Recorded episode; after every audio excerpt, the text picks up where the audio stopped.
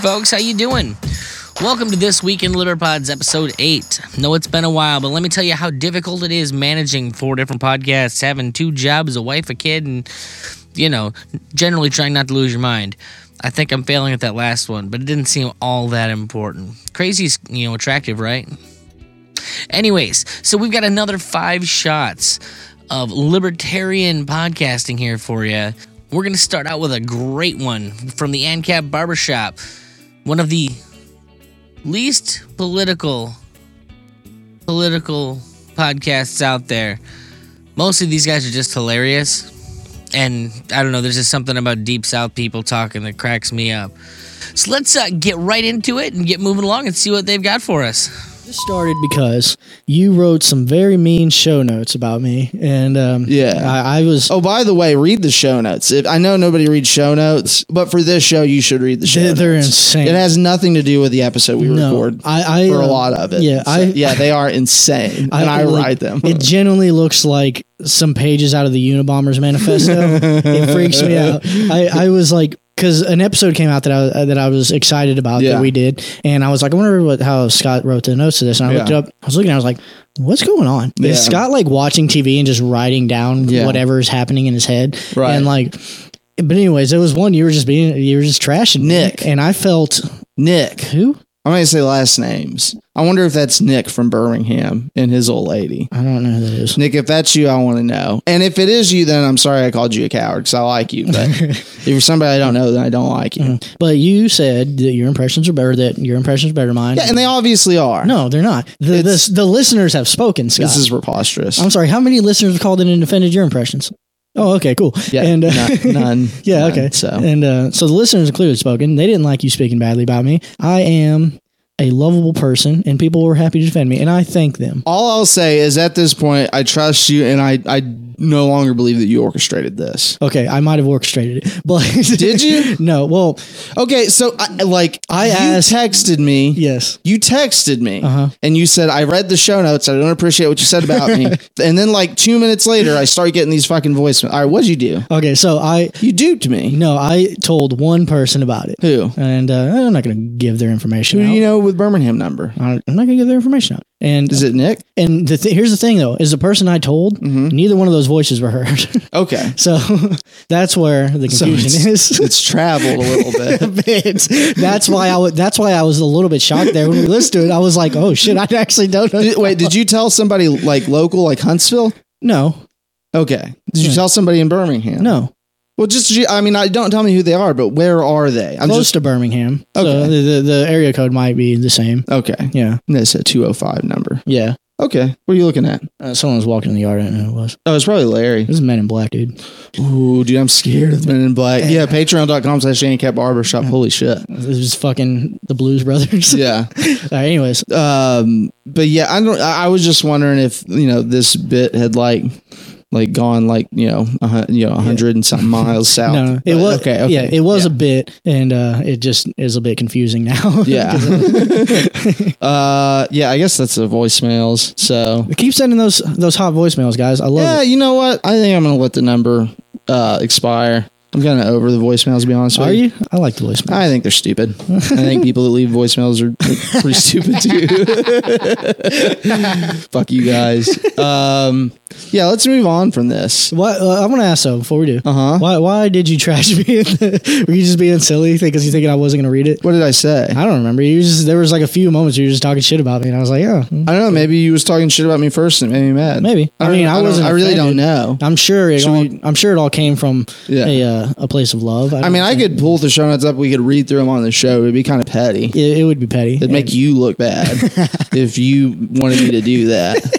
I don't. I really don't remember what I said, but I in all of the show notes say stuff negatively about you. I, I read a few. I get. I get my. Did you read the last one? I don't think so. Oh shit, that was a good one.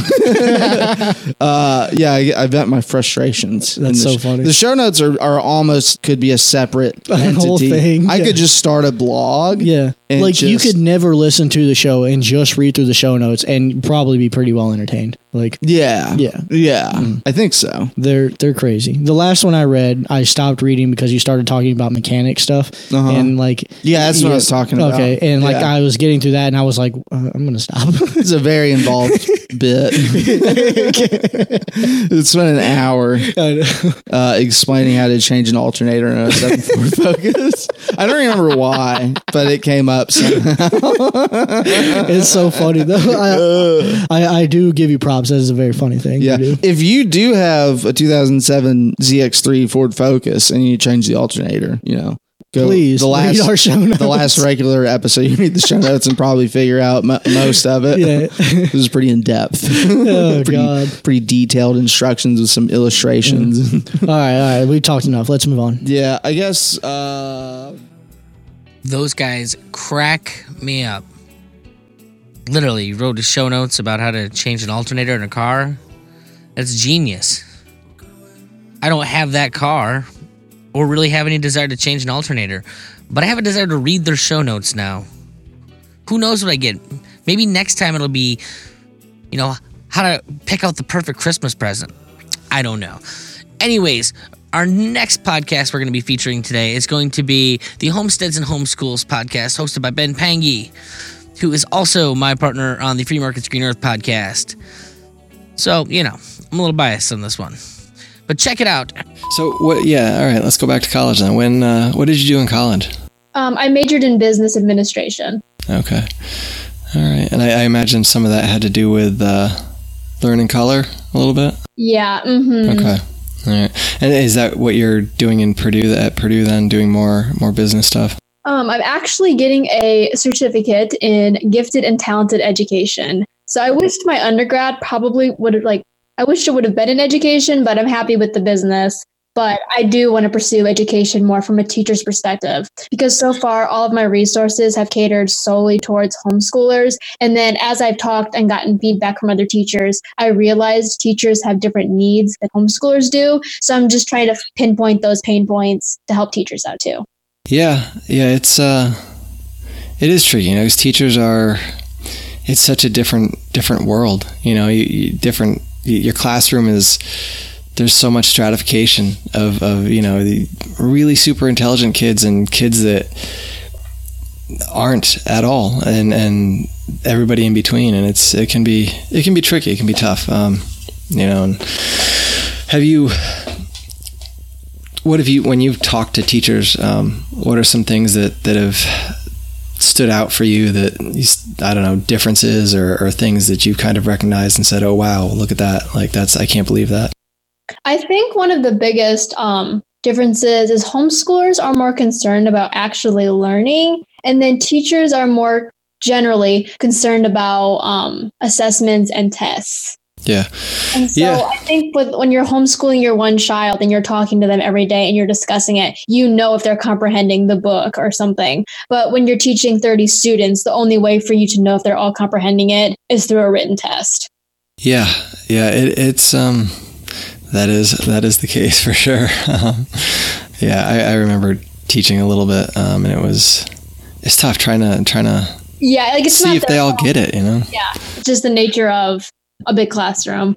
Yeah, yeah, and it, it, you know it is. It's it's um, it's tough because a lot of times you know people want to slag off teachers a little bit, and I get that. You know, I, I get that, but at the same time, um, it's not necessarily. You know, it's it's not an easy job, right? Um, you know, the, the classes are usually overcrowded. You don't have the special needs help that you might actually need. Um, you know, and there's so much that you have to worry about in terms of teaching to a particular curriculum or a particular um, standards that are laid out either by, by the state or, or the federal government or whatever it may be, and that that really ties your hands as a teacher. Um, You know, some of those things that may may you know culturally in your particular area you know might be more applicable and, and kids would learn better or learn more if you could teach them that. And but anyway that's you know public school and, and homeschool private school.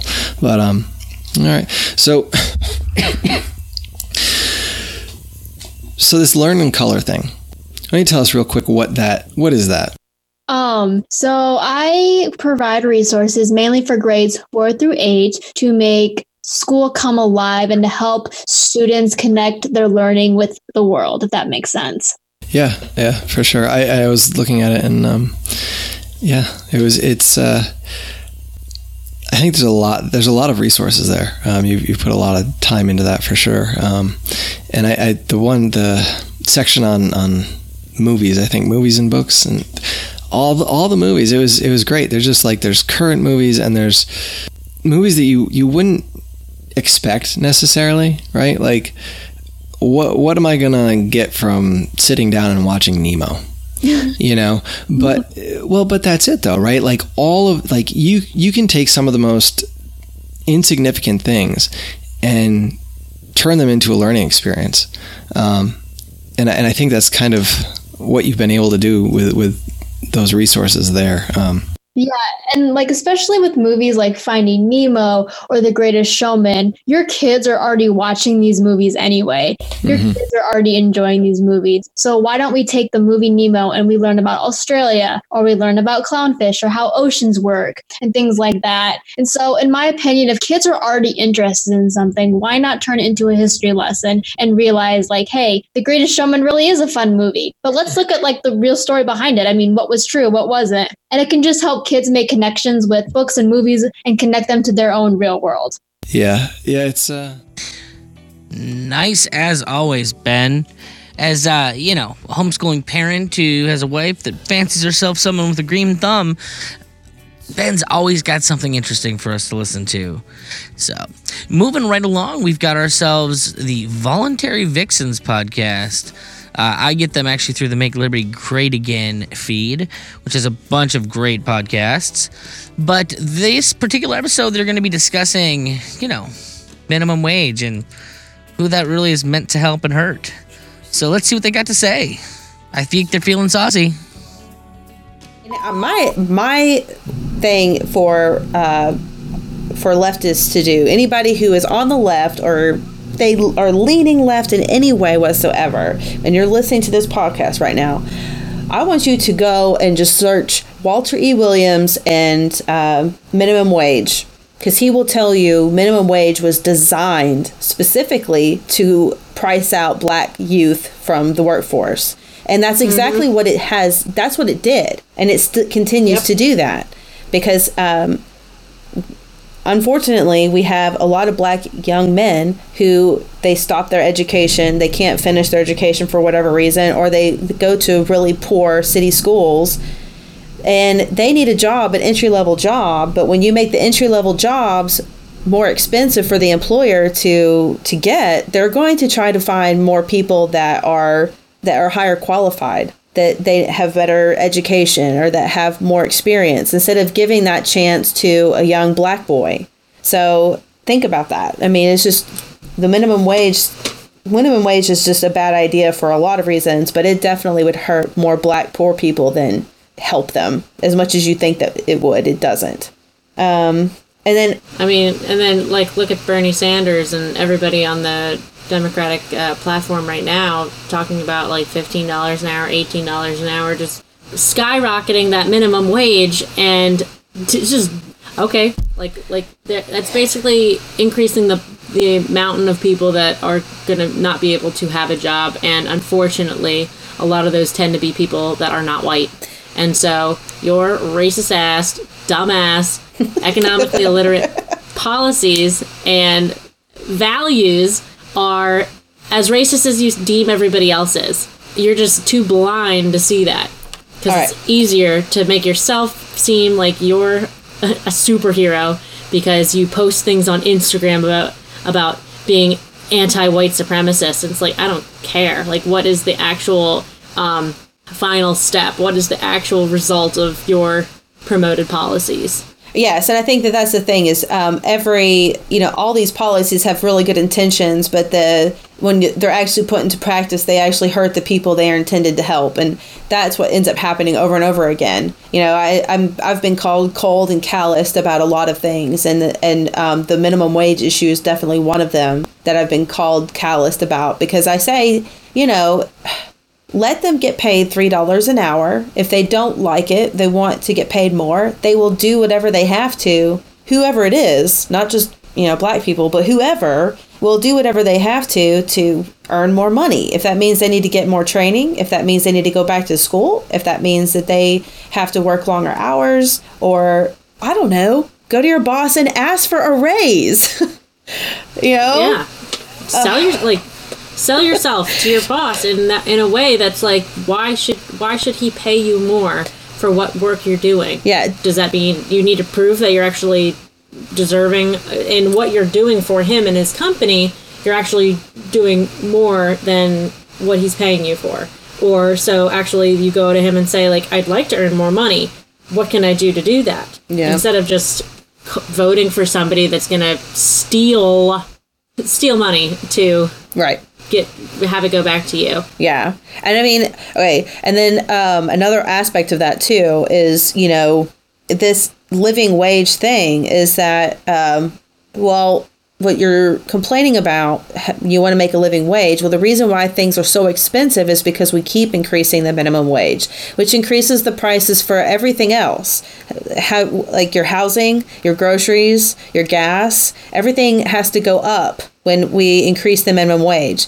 Like one of the things that, um, see, here in Tennessee, we pay our nurses, our CNAs, our EMTs a lot less than other parts of the world because our cost of living is lower. So when you're saying nationwide, Makes sense. Right. But when you're saying nationwide, you know, McDonald's employees need to make $15 an hour, well, now you basically are paying a McDonald's employee more than you're paying a CNA, more than you are paying an EMT in some cases. And um, I'm only making, you know, depending on what area of nursing I'm working in, I might only be making like maybe $5 more an hour and I've went through a lot more training to do what I have to do than a McDonald's employee. So that means that everybody's going to have to start being paid higher. That's what's going to end up happening because EMTs are going to quit if they if they can just go work at McDonald's and have a you know 100% less stress. You know what I mean? So people are going to have to start paying their EMTs more, paying their nurses more, paying CNAs more, and you know there's other jobs out there that um, fall within that that are going to have to be increased. So you're not just increasing that person's uh, wage; you're increasing everybody else's, and it's going to cost employers more. And it's going to what ends up happening is when employers know they have to pay more money for their staff, then they're not going to hire as many staff. That happened. Correct. That's happening in nursing as we speak. Okay. So that's why right now a lot of hospitals, if you ever get sick and you end up in a hospital and you, you look at your nurse and she looks like she's like 14 years old, well, that's because it's cheaper to hire the new grads than it is to keep the older seasoned nurses and happy in the hospital. I was telling you, I knew it. They were gonna get saucy, and what did they do? They went and delivered for me. I'm just that good. Or at least I've listened to the podcast before I put it in here. Anyways, so our next clip is going to get, let's just say, a might bit saucier. We've got my good friend Trisha Stewart over with Chris Spangle and the We Are Libertarians crew discussing the police. And if you don't know Trisha, let's just say it's impossible for that conversation to not get saucy. But let's dive right in. I'm a hippie pothead less. We already discovered this, right? How I got anything, how I got a career or anything else is unbelievable. So, how are how are the police viewed today? Let's talk about uh, public sentiment around the police. Uh, there's an extensive Pew study on uh, this in the show notes. Uh, but the American public has increasingly come to view police as warriors and enforcers, not guardians. In fact, almost a third of the public now view their local police as serving an enforcer role instead of a protector role. It's working. Uh, Yes. In in recent years, police reform has become a major topic in the U.S. as tensions between citizens and the police have grown, especially after the 2014 killing of Michael Brown in Ferguson, Missouri. President Obama, after a grand jury deciding not to bring charges against the officer who killed Brown, said quote understand our police officers put their lives on the line for us every single day. They've got a tough job to do to maintain public safety and hold accountable those who break the law. Uh, critiques of police. Now i will say that um, who was i listening to Rush Limbaugh, actually. Oh Lord Jesus, Christopher. At some point last month, I heard Limbaugh say uh, this woman called in and she's like, "My husband is a New York, an NYPD officer, and it's you wouldn't believe it, Rush. He's in Brooklyn and he walks down the streets. Ten years ago, they'd salute him because they worshipped them after 9-11, and now they'd throw things at him and they're horrible to him."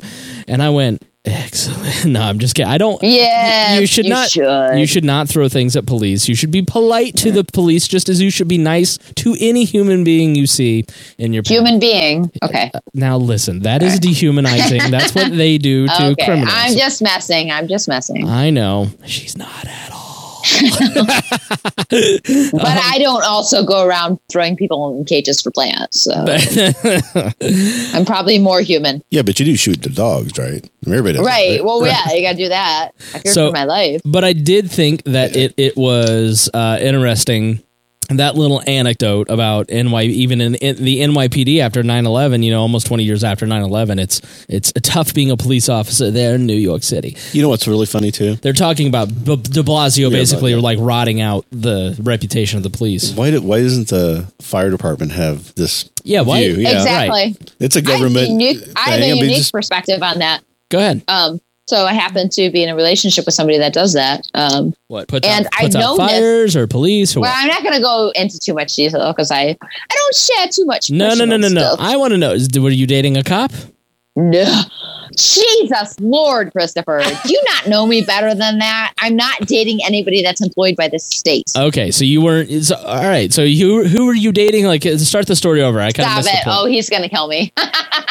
Is he watching you right now? No. Uh, but I have known people uh, that do this as a profession, a firefighter. Okay. uh, which uh, a lot of times they can be employed by a private company or by a city or a municipality or whatever. Okay. But I Or think it's volunteer. funny that, um, yeah, um, he has another career, but uh, uh, their cops look at themselves as such larger people than these people, like maybe a paramedic or a firefighter or like a first responder responder that doesn't carry a badge and a gun. Um, and they're praised so much more. And it's like, you know, those people actually perform a service. Like, I don't remember like calling the cops to get me in trouble for anything, but yeah, I've had people that are ill and I need somebody that has medical training, or I've had an emergency situation where I need like a firefighter to come. And then you think about 9 11, who were the bravest people? Not the people that have held a monopoly on force with a gun. They were the people that went into a building to try to rescue people and stop a fire. That voluntarily chose. I mean, Yes. that's that's why we Uh, honor their sacrifices. That's that, a hero. Yeah. right. That's It- a hero. It nobody was standing there pointing a gun at police officers saying run up that those stairs or firefighters run up the stairs.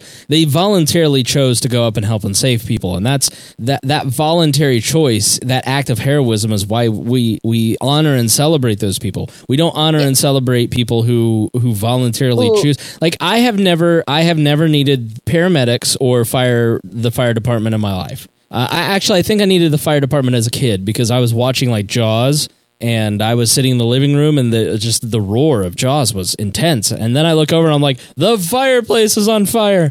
Uh, but I, I was a kid, and so uh, but as an adult, I've needed the police several times. And you know what they've done? Absolutely not a goddamn thing for me. Yep. You know, Yep. ever. They've Well, you- every time I've had property stolen, they've never helped. They've never done anything. They're completely useless. They don't even show up half the time. They, they they've come four hours later and took a report down and said we can't do anything to help you. I talked to at a- least have done that. I talk to pe- officers on the phone, but I've had plenty of interactions with police officers at traffic stops or, you know, like if you want to know why the the p- profession is under fire, most of the interaction that people have with them is as they're collecting revenue. Mm-hmm. And I was almost ticketed today. Fortunately, they got the guy in front of me. I will be slower to. So if fire's not your thing, we can go get something cool. Let's go check out what the Liberty Doll had to say this week. Peterson, who covered all of these stories in zealous detail, then decided to take it upon herself to research how easy it is to buy a gun at Walmart, and to prove that the guns are not only marketed up the wazoo, but that they aren't properly secured, making stealing a rifle from Walmart just about as easy as buying one. Needless to say, things didn't go quite as planned. Peterson was surprised to learn that out of Walmart's 4,700 U.S. locations, only about half of them sell guns, and that they only sell pistols in Alaska. Oh, Well, at least they did when I first recorded this video. Obviously, a few things have changed. That didn't deter her, so she turned to Google to try and buy a gun from Walmart's website.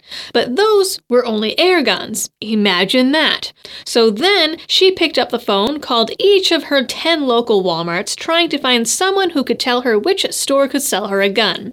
That attempt also batted zero and chewed up several hours. In fact, it was so hard for her to find a Walmart that sold guns that she complained to the store's media relations team, who then directed her to the ATF website instead. She finally found a supercenter about 30 minutes out and, in her revealing, brave, and groundbreaking report, complained that she had to walk by toys, bikes, and school supplies to find the sporting goods, as if never before has a store that sold one thing happened to sell it next to another unrelated thing. I mean, who would have thought that Walmart would sell two wheeled death machines responsible for more childhood deaths than firearms in the same store as guns? Someone should really be calling their manager Karen. She also noted that, shockingly, Walmart has a much smaller selection than actual FFLs and seemed unhappy that they were locked securely behind the counter. The only guns behind the counter were a few hunting rifles and shotguns. The only thing that she could find out and about on the shelves were BB guns, which are super assaulty. She goes on in her report to note that Walmart's policies are actually much stricter than federal law. For example, they only sell to people aged 21 and up, videotape the sales, and secure guns with trigger locks and zip ties even inside their locked cases. She seems disappointed by this somehow, and seems equally disappointed to report that, despite all the social media mobs frothing at the mouth, this school hero gun ad that has resurfaced again was a hoax. Womp womp. In fact, she couldn't find a single sign or advertisement for the guns in the entire store. So her theory that Walmart not only sells guns, but pushes them onto customers like a back alley drug dealer also was wrong. To make up for it, she was sure to include over half a dozen pictures of the same ominous gun counter. Whew, scary. The plot thickened when the manager showed up and told Peterson that she couldn't buy a gun because there were no authorized sellers on the clock that day. She'd have to go home and try again in another two days. On her second attempt, Walmart charged her $2 for a background check, which she promptly failed because the address on her license and her home address didn't match. She was informed she'd need a government issued document with the correct address and was shocked. Shocked, I say.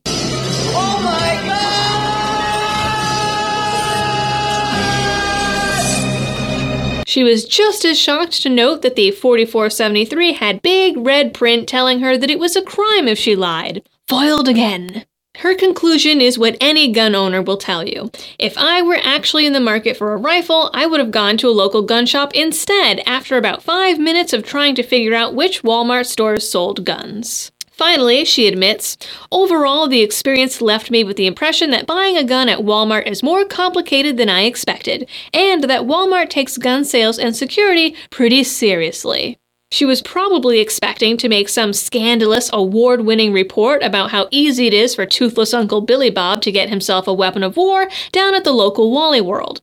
But it turns out that her experience supported what Walmart has said in the past about their gun sales that they don't exactly corner the market, but that when they do sell firearms, they follow all the laws.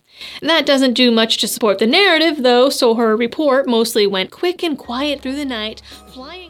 Well, there we go, folks. Another five shots of liberty to suit the taste buds of whoever you are. If you found something you like, go subscribe, show them some love, send them some money. Who knows? Everybody loves money. We get to do more of this. None of us wants to work real jobs. If you want to find out more from us here this week in Liberpods, go check out liberpods.com. Sign up to the mailing list sign up and subscribe wherever we are and blah blah blah blah blah blah blah blah blah blah. Peace.